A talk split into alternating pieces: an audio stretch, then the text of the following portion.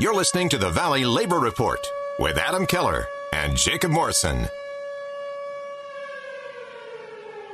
The time has come for America to hear the truth.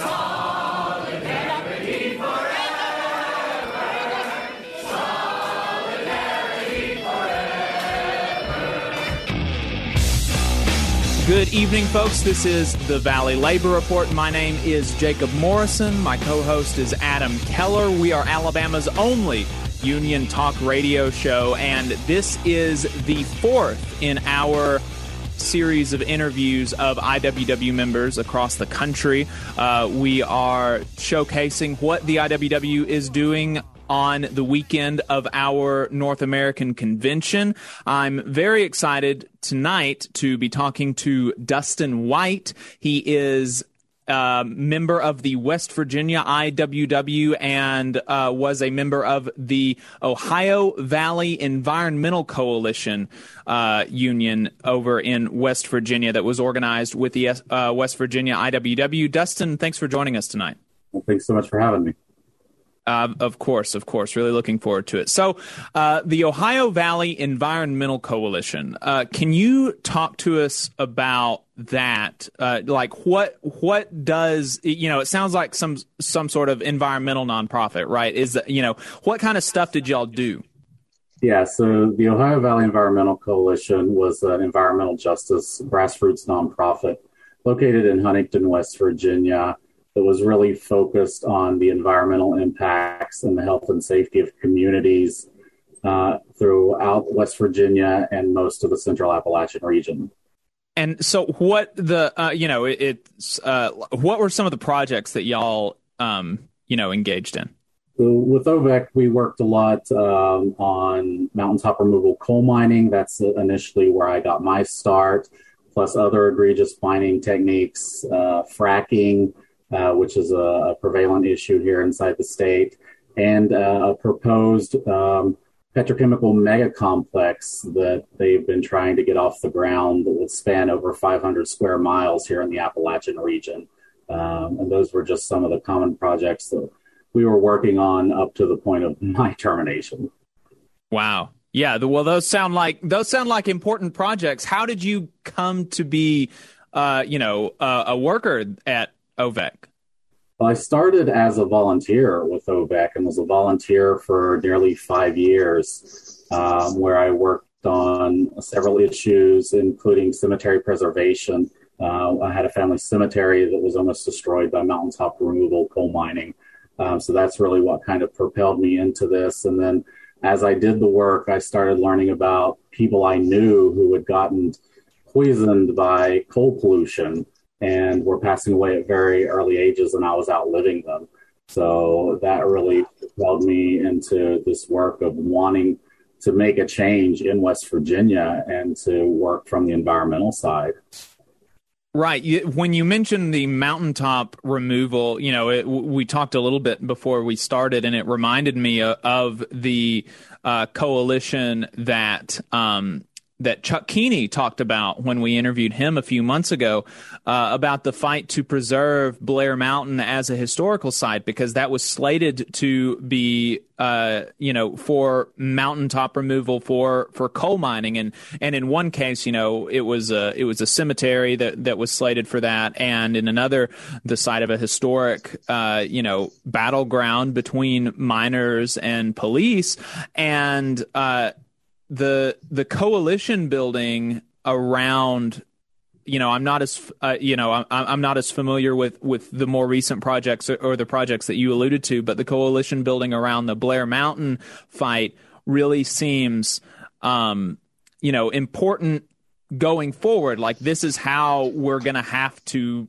uh you know that's how we're gonna have to fight the big you know capitalist bosses is is not by a you know insular kind of uh, uh, you know lefty clubhouse. You know there were miners there were envir- environmental groups and and you know that's not you know coal miners and environmental groups right? Those aren't you know the they're not, they're not always on the same side. And here they were and they fought like really ferociously together.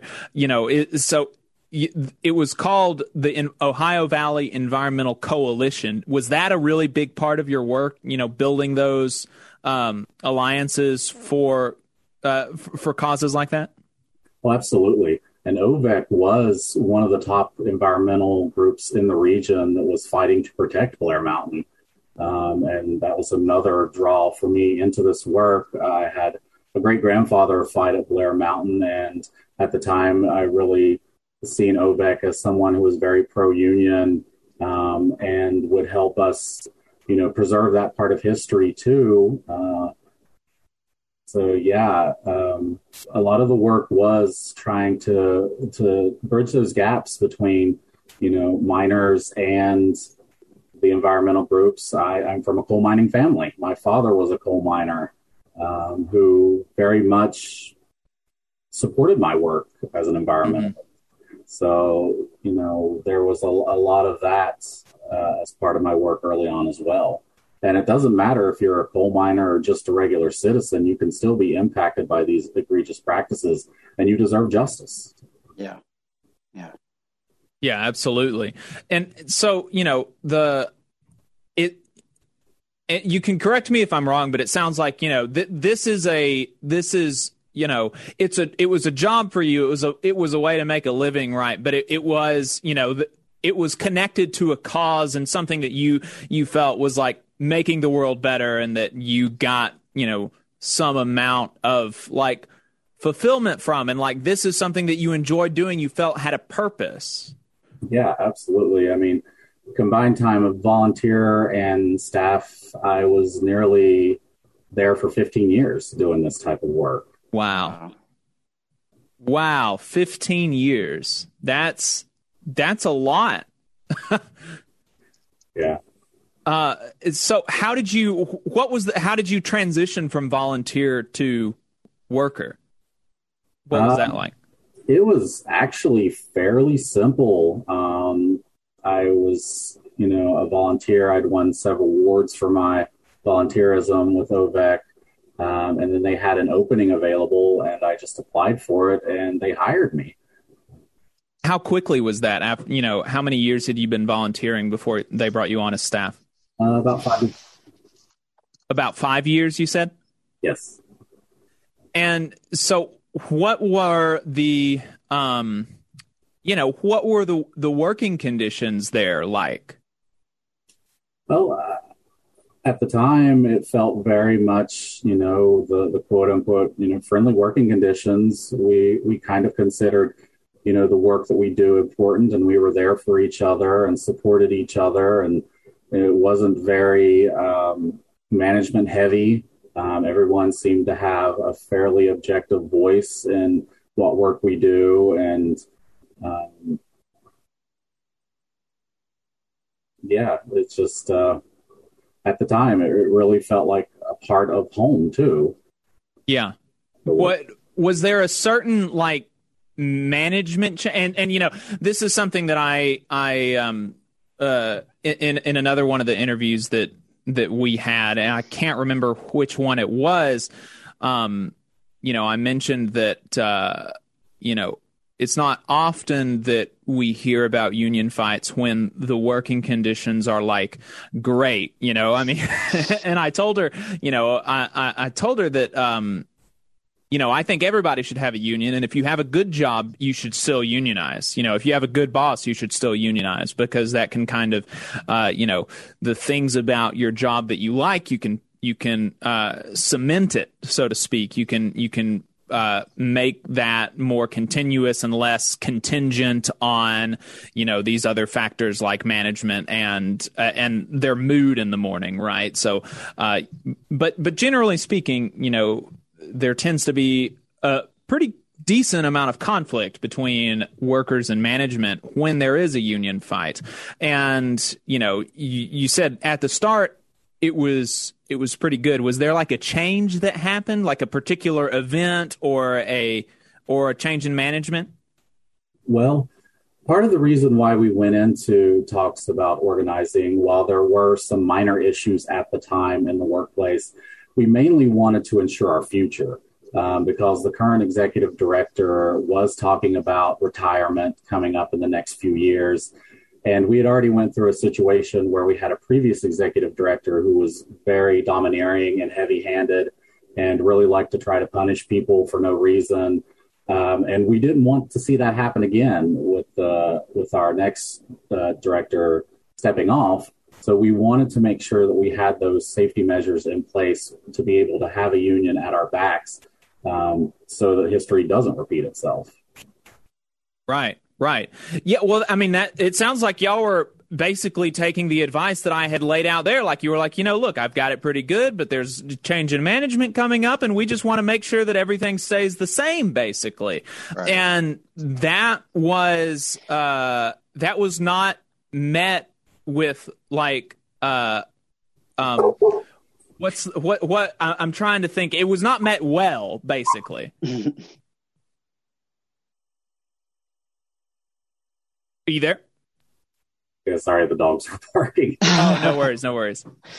Um, yeah, so I mean, we essentially started talking about unionizing in the fall of 2020. Um, and in March, we were actually outed by another employee. Oh, no. Management and told uh, them, told our executive director what was happening. Um, and then right from the start, it was immediately like the walls went up. Um, management pretty much stonewalled us and stopped talking to any of the staff that was involved in the unionizing efforts.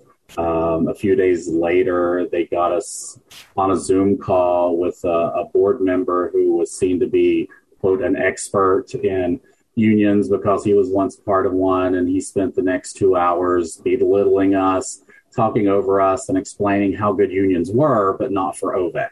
Oh, mm-hmm. man and that was kind of the, start of the snowball that ended up being uh, the fight that we got thrown into. And it wasn't shortly after that um, we started hearing things like we weren't unionizing the right way. Um, they were just making up all these lies. Uh, we asked for voluntary recognition. We actually probably asked for voluntary recognition longer than most groups would have, um, just for the attempt to still try to hold that favor with our board members and let them save face and go about things the right way.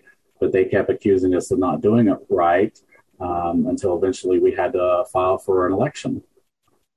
Wow, and, and help me understand the the relationship exactly with um, with with quote management and and the rest of the workforce. Because you know, like how how is management selected? Who how many people are are in management or on the board, so to speak? Like, um, and how did they how did they come into that position? And then how many workers are there? Yeah, so our board members are basically volunteers who are elected into the board. Um, any OVEC member who is a paid due member of the coalition could um, suggest a board member. Um, so that's how the board members come on. And um, with the executive director positions and the other management positions, it's been hired. Um, and the current executive director was actually an employee longer than I had been, um, as as was some of the other administrative directors. Okay, I see. Adam, was there something that you were about to ask? Yeah, I just think one of the most interesting things, and and I'm sure you're about to expand on this a little bit, is you, you have this organization that is supposed to be pro union, working with unions, uh, you know, progressive, and yet this is their response to their employees asking to be uh, recognized as a union, not going. You know, it sounds like you guys really weren't looking for a fight. You guys were just trying to organize so that you had a union in place to, you know, to better prepare for the future and survive the future. So that's just to me that's always one of the most interesting dynamics, uh, especially when you get into the nonprofit world or even union staffer world. Um, when you see a big gap between the rhetoric of leadership of these organizations versus the realities uh, in terms of their own workplaces. Oh, absolutely. That's what completely floored me when this all started was because you know, all the time I spent with OVEC, I always heard, you know, we're, we're very much pro union. uh, were for union jobs, and with the the amount of pushback we got right from the get go was just surprising to me, and I was baffled by it for quite some time. Yeah, well, help me understand what what did they mean you aren't unionizing the right way? Like what does that even mean? well, their favorite word at the time was process and that we weren't going through the proper process to create a union. Um, we had actually not even intended to go public with talking about the union until Earth Day. Uh, mm. So we were already put several months, be- uh, you know, behind because we were quote outed early, um, right. just because we were having the general conversations about it. Um, so they were very much perturbed by the fact that we were having what they called secret meetings um, to discuss unions. Um, they, yeah. which is good, which is good. Just for the audience, you don't have meetings about unionizing with the boss. Okay, that's just putting that out there. That's a good thing. Yeah, yeah. But we were called disrespectful for doing that. Um, mm. And they said that, you know, we didn't go through the proper channels with the board if there were problems before we went to try to go to unionizing. Um, and it even came down that they were saying that no, we have to have an election before the board can voluntarily recognize us. Well, that's not voluntary recognition. It's not. Right. It's that's, not that's really like that is state backed, like state enforced recognition. That's what an NLRB election is. That's not voluntarily recognizing. Like the state is making you recognize it. Exactly. Oh man, that's bonkers. well, what um, what were you know you were you, you said to me that the um the the main purpose of the campaign was more to like solidify um, the things that you had. Were there any things that you were fighting for specifically that maybe perturbed the board, or was it just like was it just them having less power that made them so frightened? I've come to believe that it's just them afraid of losing some of that power that has made them so frightened because none of the things that we've been asking for has been that substantial. Uh, you know, just to make sure that what benefits we do have are secure, um, a little bit more, uh, you know, equity in the pay scale. But other than that, it's, pretty basic things. And what they saw was an attack on the organization. Um, it, it, even frankly, one of the board members wrote a letter who accused us of being a leftist coup trying to take over the organization. so uh, it was it was it was pretty pretty crazy some of the things that they were saying that we were doing. So well, that's uh, I was going to say that's one of the common themes in this type of uh, fight we're talking about. You know, inside of uh, nonprofits and those type of workplaces, is that conflict between your loyalty to yourself and to your colleagues as a worker versus your quote unquote loyalty to the organization.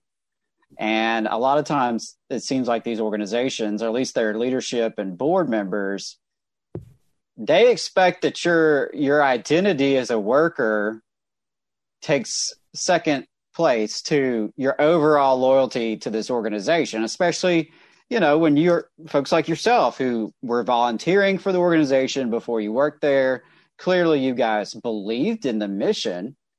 Uh, that's what led you to to end up working there. Uh, yeah. But it's just amazing how they they take that into a whole nother direction. It's really just a, a different way to exploit their workforce uh, instead of uh, you know using some of the more traditional tactics you see in like normal private industry it's really using your heart and soul against yourself. I mean that's yeah. kind of the way they try to leverage it. Yeah absolutely. And that's exactly what they attempted to do um, even when as far as the one of the former executive directors who was executive director when i was hired wrote a letter talking about how disrespectful we were to be talking about unionizing and things like that. So yeah, they they really went went out on a limb to try to make us look bad as possible. um, in this process, and, and, they kept telling our allies that we weren't following the proper procedure.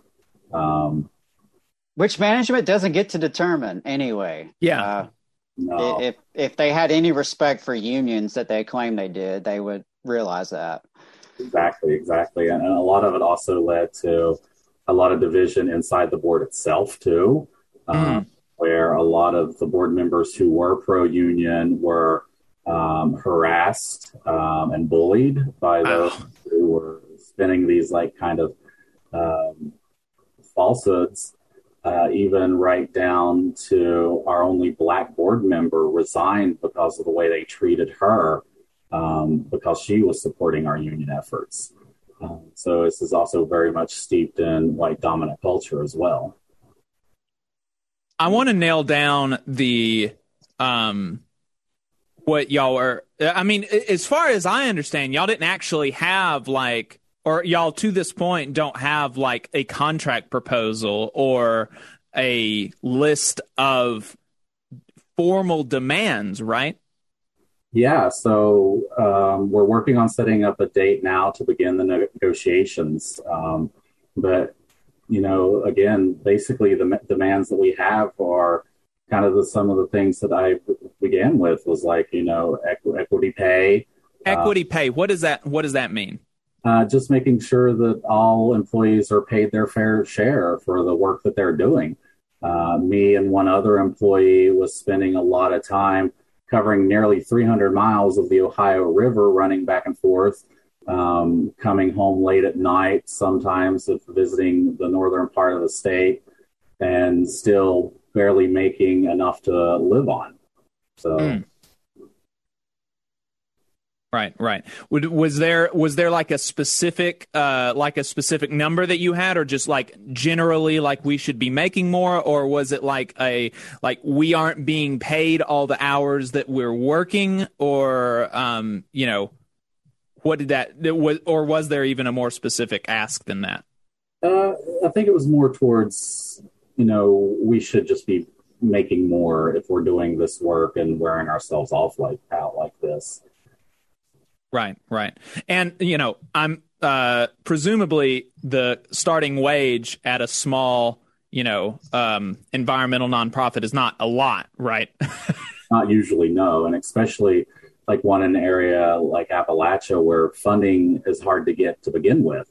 Mm-hmm. Um, so, you know, there there is that kind of struggle with resources even for our organizations, but you know, at the same time, you can't treat your employees like they're you know expendable and you know underpay them for the work that they're trying to do.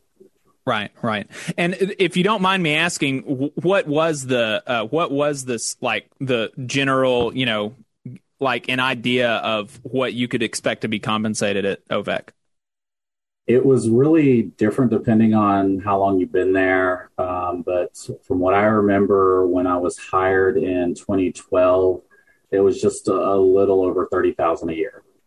Wow. Yeah, that's not a lot.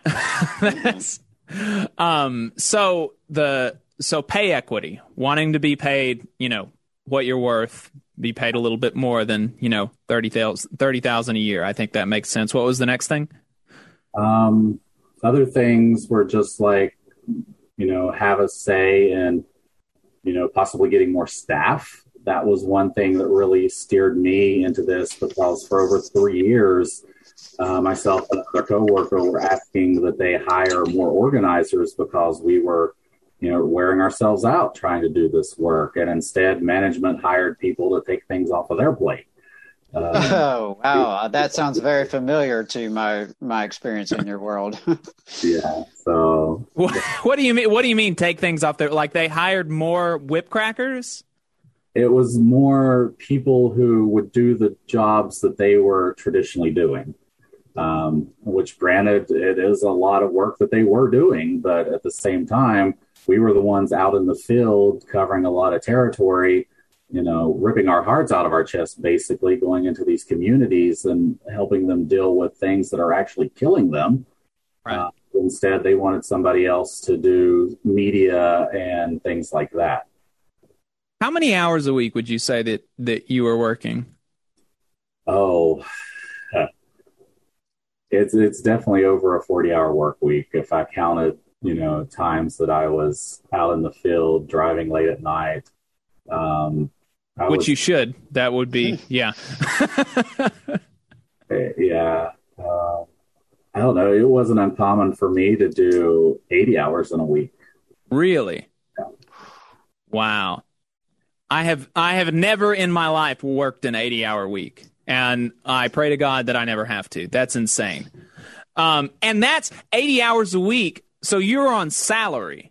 Yes. You're not hourly. No. So that's 80 hours for when you started 30,000. I mean, I don't know how much you were making at the end, but you probably weren't making more than 50. 80 hours a week at, uh, at even that is insane. Yeah. No. Wow.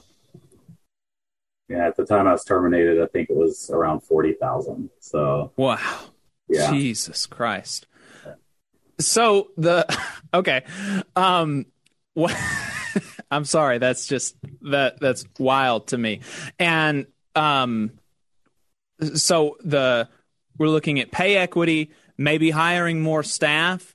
Mm-hmm. Um, and and like help us do you think do you think that management was putting in like is there any way that you could look at them simp- even like potentially sympathetic? Or well i mean i guess like what do you value? Do you value getting credit for what you're doing or do you value actually doing the work? And and you know there's you have to get credit because you have to have funders. But like how was was management putting in that many hours a week? Probably not to be honest. Uh, yeah. especially not our development director I know that they weren't putting in those types of hours. Um, the executive director probably, well, maybe, probably not quite as much, but at the time she she was known to do long hours. So. And how many employees were there that are not in management in Ovec? Uh, when this started, there were five of us, not in management. So we're looking at pay equity, maybe hiring more staff. What else?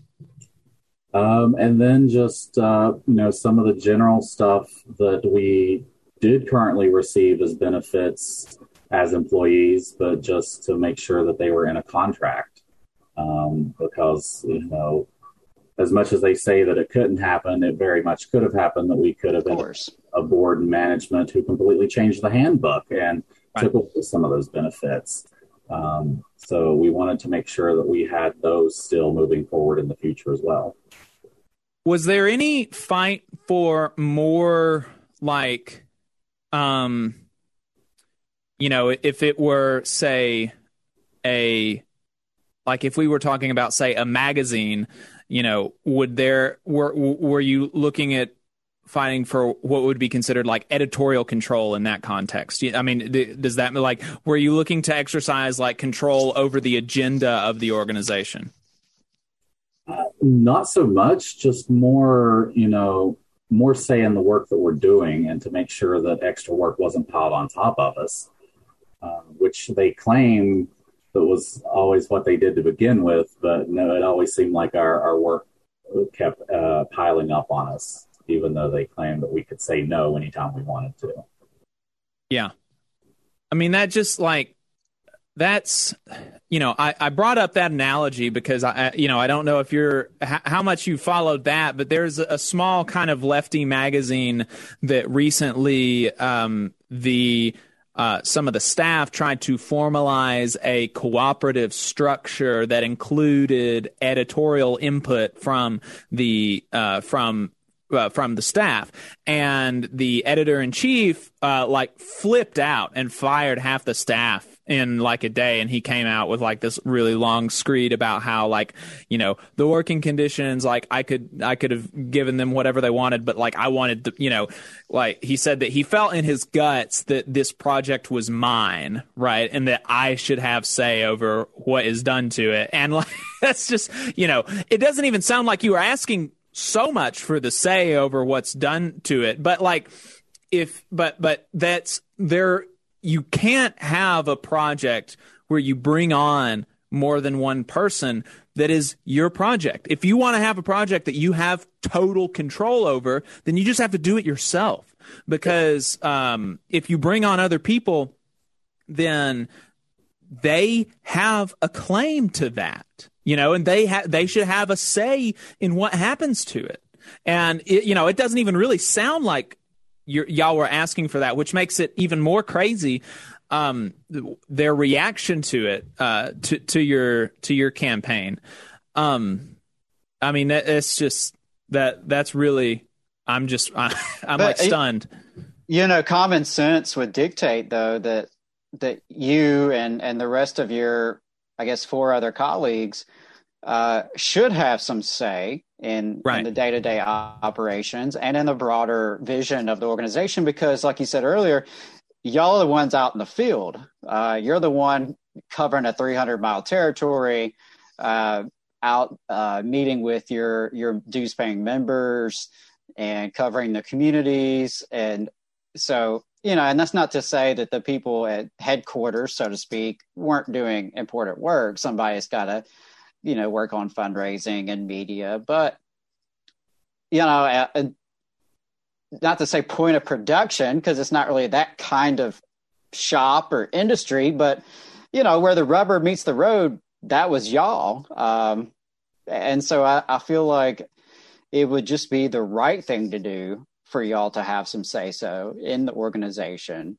Uh, even even separate from uh, your working conditions and you know wages and benefits and these bread and butter issues that y'all were very reasonable about it seems. Uh, yeah. and so yeah that's the thing that really um, it's shocking how there are a lot of people who who find it easy to talk progressive uh, to talk pro worker or pro tenant until it's their property where they have right. to raise rents or until it's their employees asking for a union, asking for a pay raise.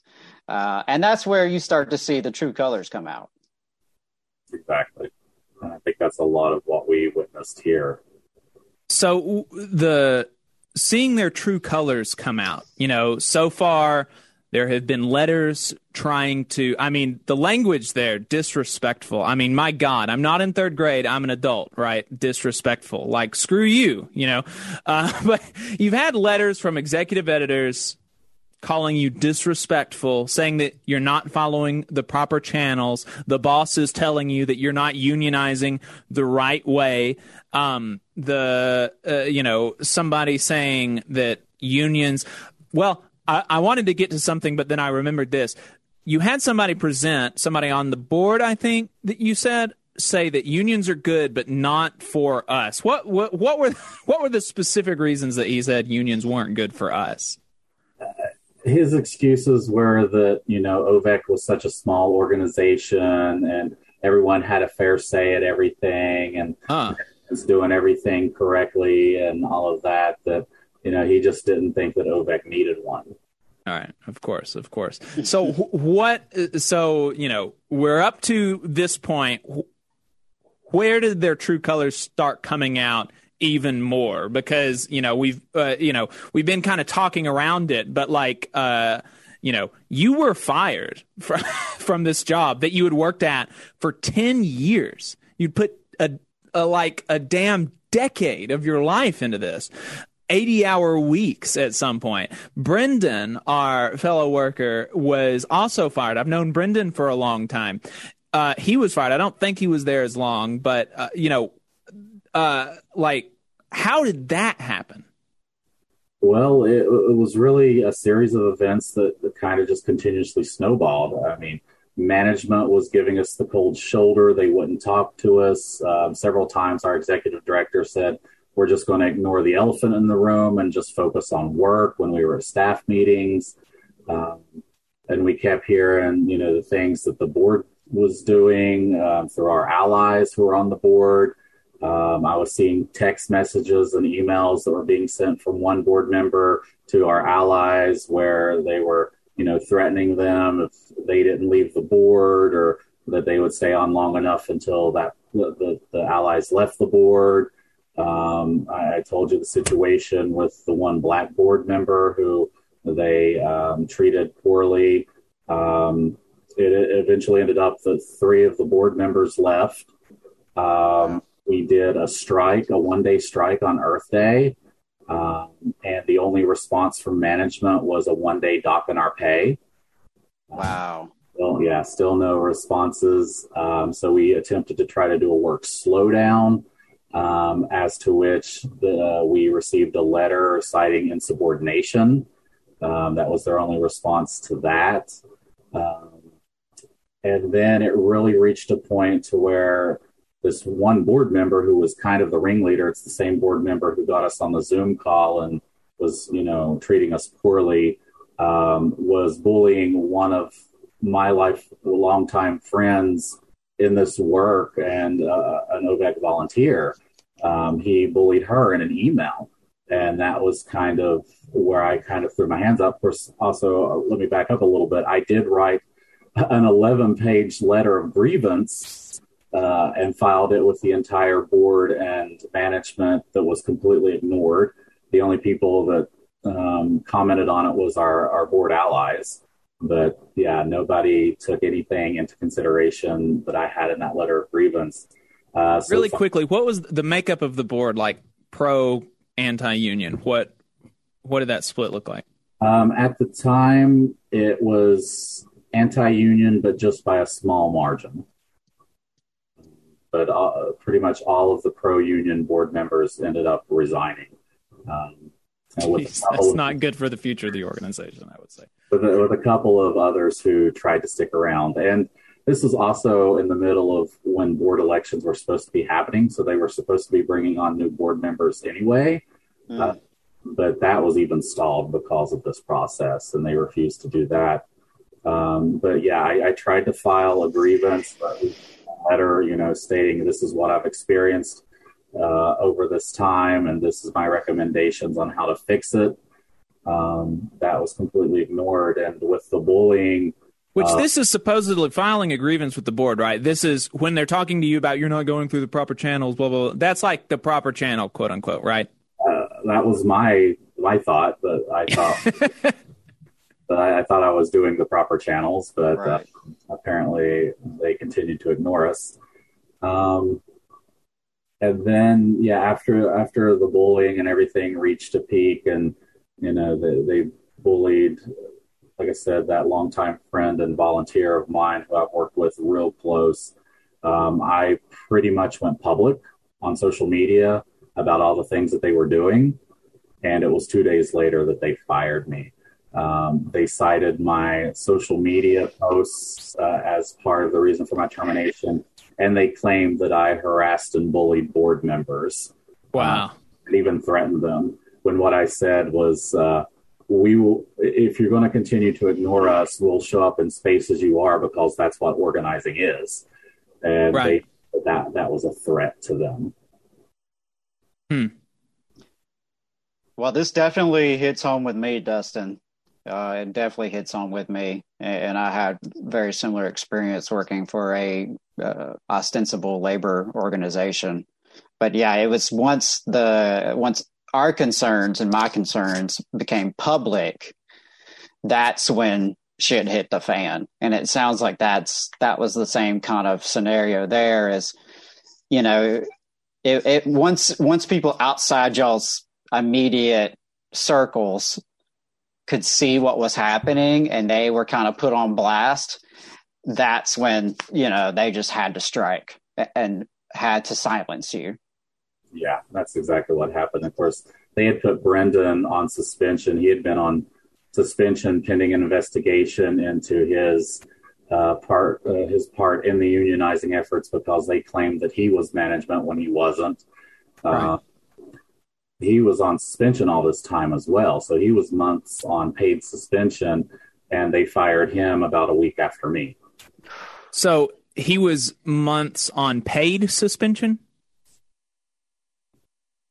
They were willing to pay him to stay away. Uh, they were that's, so like eager to disrupt your union drive. That's that's so uh, interesting.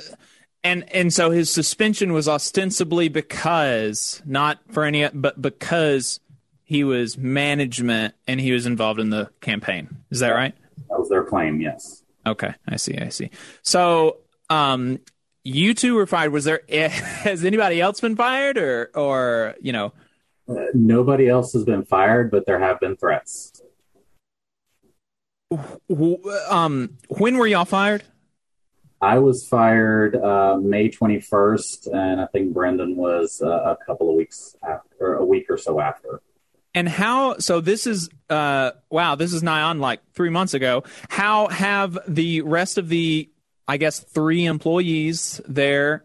How how have they managed? Um, you know, this time through their their workload, which was already incredibly um, incredibly high. It sounds like uh, you know a very tall workload, um, and then the um, you know th- the campaign and their relationship with management like what's it been uh, like for them since then well it's been a struggle um, i still try to talk to them as frequently as possible um, they've been trying to bog down the work in um, administrative type work as in reporting and things like that um, and just you know giving them as hard a time as possible. Um, but on the flip side of that too um, a lot of our coalition allies, bigger coalition groups that we were a part of and had worked with, really stepped up to kind of say, hey, OVEC's not doing the right thing, and we're not going to be working with them until they fix it. Uh, mm. So that really kind of also slowed down their their workload a bit. Um, right. So they've been trying to shovel on as as much uh, busy work as possible for the remainder staff. The remainder staff there are three people remaining. You mentioned that uh, there was a rat. Is the rat among them? Has he like or she like changed their mind or like what? How is how's that going? The, the rat resigned shortly after um, after everything went down. Um, partly because they were the one in charge of the office and was probably getting bombarded by pro union phone calls at the time. that was part of our campaign. Right, right and they're actually down to two employees now. Um, two employees. Yeah, another one has uh, accepted a job elsewhere and has decided to move on as well. Um, but there were two employees that actually three, I guess, if you count the one that just took the new position that resigned in part of this as well. I see. And and have they re- replaced those people, or is it just the two that are left now? It's just the two that's left now, and management. That sounds pretty tense. so, um, well, this has all been pretty drab, right? There, this is like this is not a this has not so far been like a hopeful story, but there has been some hope. Okay, uh, Brendan was suspended and, and then fired because he was management. Or no, no, no. There was an election, right? Yeah, we had an election. You had an election and you won. Yes. So you won recognition. They did not voluntarily recognize you. The state is forcing them to recognize you. Now they have to bargain with you in good faith. Additionally, Brendan's firing, his suspension, then his firing, which was ostensibly because he was a boss helping with the union efforts, which is illegal, right? You can't do that. And that is, if that were true, you know there would be some grounds there because that you can't do that as a boss. You can't encourage or discourage or or, or you know promote or threaten or, or, whatever. It's you know you're supposed to be neutral ostensibly. Yeah. um but the NLRB ruled that he is not management right? Yeah that's exactly what they ruled. And so he's expecting reinstatement then at some point. Hopefully um, but they are still fighting that decision. So, what is the? Is there like a separate ruling for reinstatement? Like, okay, so they have they ruled that he's not management, um, which means that his reason for firing uh, was not what you know that's not valid. So is there like a separate thing that needs to come out, or is it just automatic as soon as the appeals are are finished? Um, it really just depends on what route they take. Um, from my understanding, and of course, I'm not a, a, legal expert. I'm kind of figuring this out as I go along too, because I wasn't ever expecting to have right. to these, these ropes. Um, but yeah, um, if he win, if he wins his what looks like it's probably going to have to go to a hearing. Um, I think it's up to whatever the the judgment is um, with what his reinstatement or not would be. It's it's kind of the same thing with mine. The regional director has found cause to believe that both of us were terminated unfairly, um, but then it has to go to the basically a court system. Uh, and of course, OVEC has hired a lawyer who is still kind of fighting this, but they still have the opportunity to settle too. Um, and right. settlement could be anything as well. Um, but part of that would at least be back pay for the time that we have not been working. Right, right. Um, and and so you know, you mentioned it there. There's some hope that that you could be reinstated, or there could be a settlement in both of both of your cases uh, potentially. And and so you know, there's some hopeful news there uh, that you know th- through the you know the dreary, you know, the the unfortunate kind of uh, uh, talk that we've been having. What is the what is everybody's outlook moving forward? Like, are there plans? Uh, like, do they have kind of plans in place, or, um, you know, the like, are they? Is everybody glad that they did this? Like, is there anybody that's that's thinking like, oh man, we shouldn't have done this? I don't think that there's anybody who who regrets unionizing. Um, but I do believe that morale is low, especially with the, the, the continuation of what the, the board and management has tried to do even right down to just a few days ago, the, the new newsletter of OVEC came out, and on the back page, it congratulated the board first for unanimously voting to approve the union, and then congratulated the employees for winning the election. So they are still very much still trying to spin it in their favor and still wow. much, um, spinning these lies to what really happened. So uh, morale is still still kind of low, and um, we don't know what's going to happen over the next month or so. That's when mine and Brandon Brendan's um, hearing is supposed to be is in September, the later part of September. Um, so we just have to kind of still waiting and seeing what happens. So the um, you know, what would be your I guess, what would be your message to people that are working in small nonprofits um, that are that are unhappy with with some things or that want to make sure that they get in writing the things that they like about their job. You know, listening to this interview, the fight that y'all have had to put up with from management over like the most meager types of things, right? What would be your message to somebody that is like, that would be like listening to this and maybe even being a bit disheartened about and apprehensive about um, fighting themselves? I think the first thing I would say is that even when you're fighting for justice, you deserve justice yourself. And a union is a big part of that in the workplace. And you deserve to have that whether or not management likes it or not. Um, so never feel discouraged um, to step up and say you want a union. Um, it's your right, and uh, you have to remember that. Just as much as it's it's the right for people to have clean air and clean water, it's your right to have union at your back as well in the workplace. So don't don't let them ever tell you that it's not good for you. Yeah, yeah, I, I think that's good, and I think that you know, um, I think that I would encourage people listening to this that that the reaction you know management has had is not an indication that um you know unionization is bad that uh, the fight is futile. I think that it is an illustration of the importance of and the necessity of the fight. Um, because you know if the these meager of things that are being asked for can cause such consternation and cause such a fight among management uh, they could have done this at the drop of a hat, right?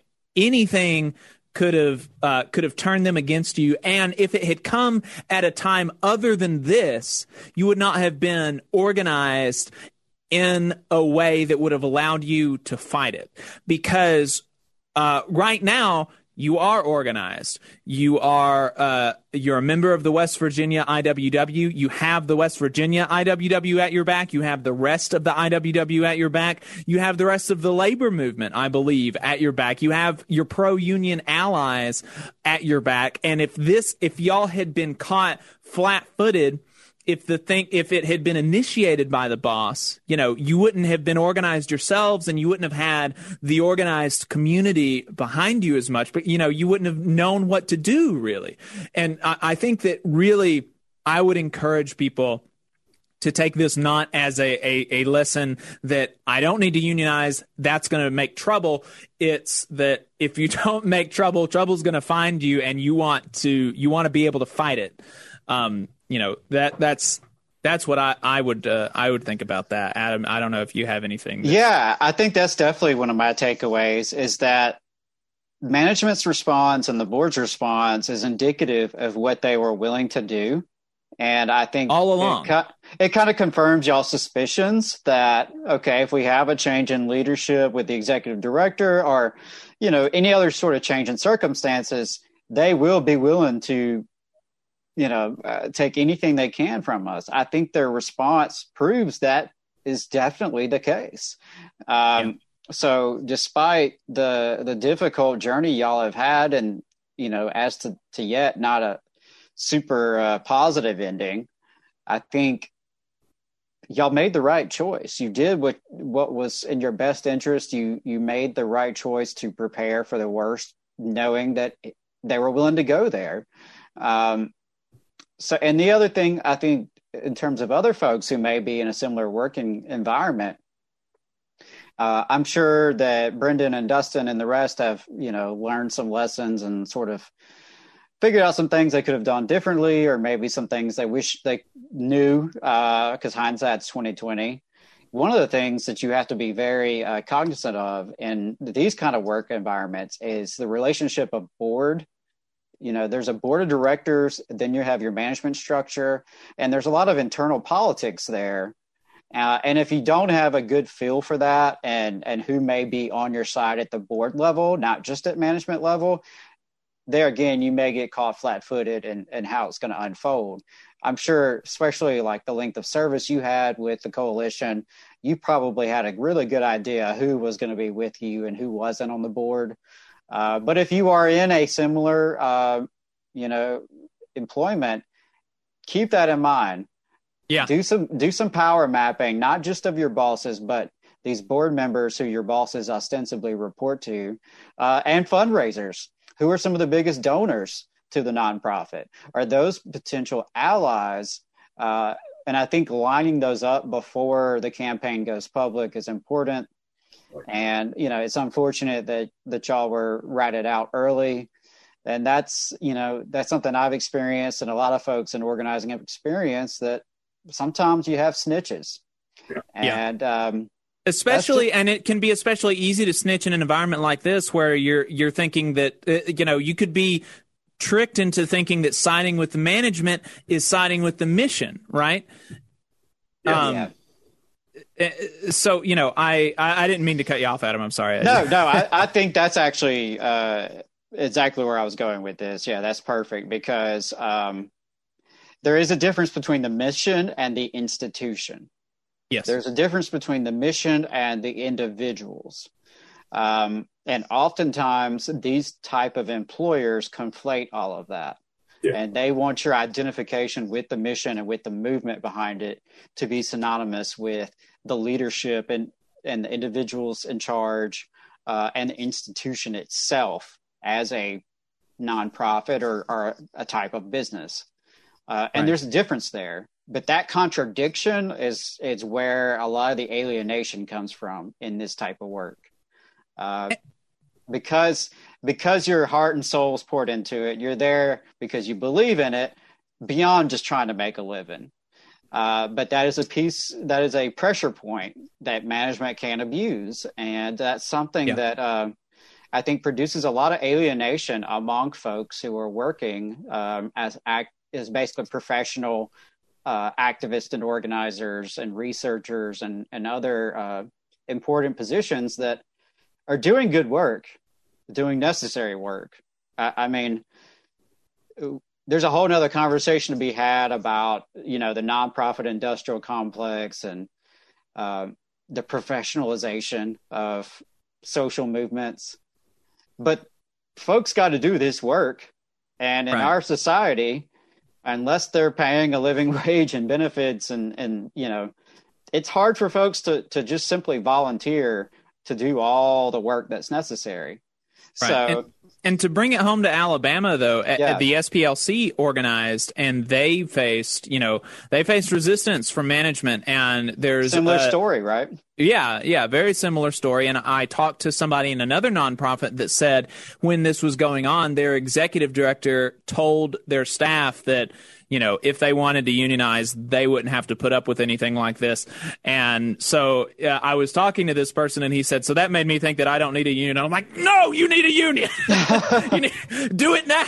so call probably, their bluff. Yeah, I'll probably send this to him and and be yeah. like, "Look, you know, maybe look, maybe maybe she, like maybe they were right. Maybe this executive director and their board is going to be like, maybe they'll voluntarily recognize you and they'll give you a good contract and they'll, you know, maybe they'll do the thing, but like make them do the thing so that the next executive director you don't have to rely on on their good graces.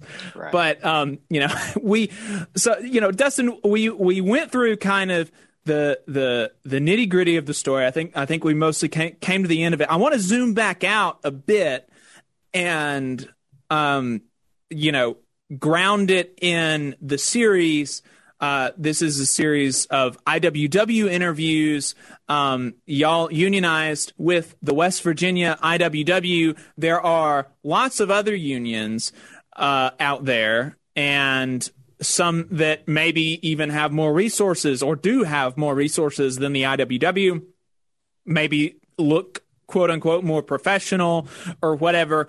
Um, you know, what what was it that drew y'all to the IWW? Like, why did y'all choose to unionize with the IWW instead of another union? Well, um, honestly, it, it kind of came through the experience that Brendan and another employee had had already with the IWW and unions in general. Um, and it just seemed like uh, a logical choice, and they, they were really willing to to back us. So um, and they have been pretty supportive uh, this entire time as well. So, you know, that's that's one thing I'm very much thankful of is, you know, even through a lot of the chaos and everything, we have had quite a bit of support from the IWW, um, and that, you know. Speaking personally, you know, I wasn't really expecting that. I figured, you know, just a rinky dinky grassroots organization in West Virginia probably wasn't going to get that much attention from anybody. But you know they've they've really tried to do their best to to be supportive of all of our calls. That's great. Dustin, you mentioned that that um, the uh, uh, that there was a lot of support for y'all that you didn't really expect, right? And one of the ways that people supported you was, and Brendan, was y'all both had some GoFundMe's that did really well and that were actually able to, you know, pay your monthly expenses uh, for some time. And uh, I know that you said before the interview that uh, that the money that you've raised is kind of uh, running short. Can you talk to us about like what it felt like to have people actually, you know, it's one thing to have somebody giving you your time um, and a message of support, but it does seem like it's another thing that they're actually putting their wages towards like helping you. Like, how did that feel, and where can people go to help you moving forward? Yeah, I mean, I was absolutely astonished because I was taking part of uh, anti-racism training when all this went down, and the folks there um, rallied together and created a GoFundMe that raised at the time uh, over five thousand dollars, and I was just floored at how quickly they were able to raise that money. Um, but like you said, um, that's what's been sustaining me all this time. I have you know, been trying to keep my eyes open for other employment opportunities, but also I haven't yet gotten unemployment. Um, So that that fund was what sustained me all this time, but it is starting to run short. So uh, I do have that GoFundMe, um, and if folks would like to donate to that, it is still available to be donated towards. Um, uh, you know, hopefully, maybe by the end of September, this will all be worked out. But I don't know how much longer it's going to go. So yeah, uh, and it's it's every little bit helps, and I am very much appreciative to everybody who has stepped up to even you know just give money for someone who was in this situation. That's what the labor movement's all about absolutely. Yeah, yeah, and and Brendan had a had a similar story. Uh, he, I think he was able to raise in like 24 hours, like three thousand dollars or something that he needed to get him through the end of the month or something like that. So I'm going to see if I'm going to see if his GoFundMe is still active. And we are going to put definitely, I have the link to Dustin's GoFundMe. We are going to put that in the description and the show notes. Um, so if you can donate to his GoFundMe, and I'm going to reach out to Brendan and see if his is still active. And if it is, I'll put that in the show notes and the description as well. Yeah. And, uh, you know, just to add to the story, Brendan was a new father during all this as it went down too. And I've encountered some medical issues that had me hospitalized for a while. And a lot of it was due because of the stress of all of this, of, of being terminated from my job in retaliation. So, you know, the, the money also went towards those things as well. No matter how embattled you are, just know that you're doing the right thing. Wishing you all the best, Dustin. Thanks. Thanks so much for talking to us. I appreciate it. Thanks. Y'all have a good night. You all too. right, you too. Bye. Bye.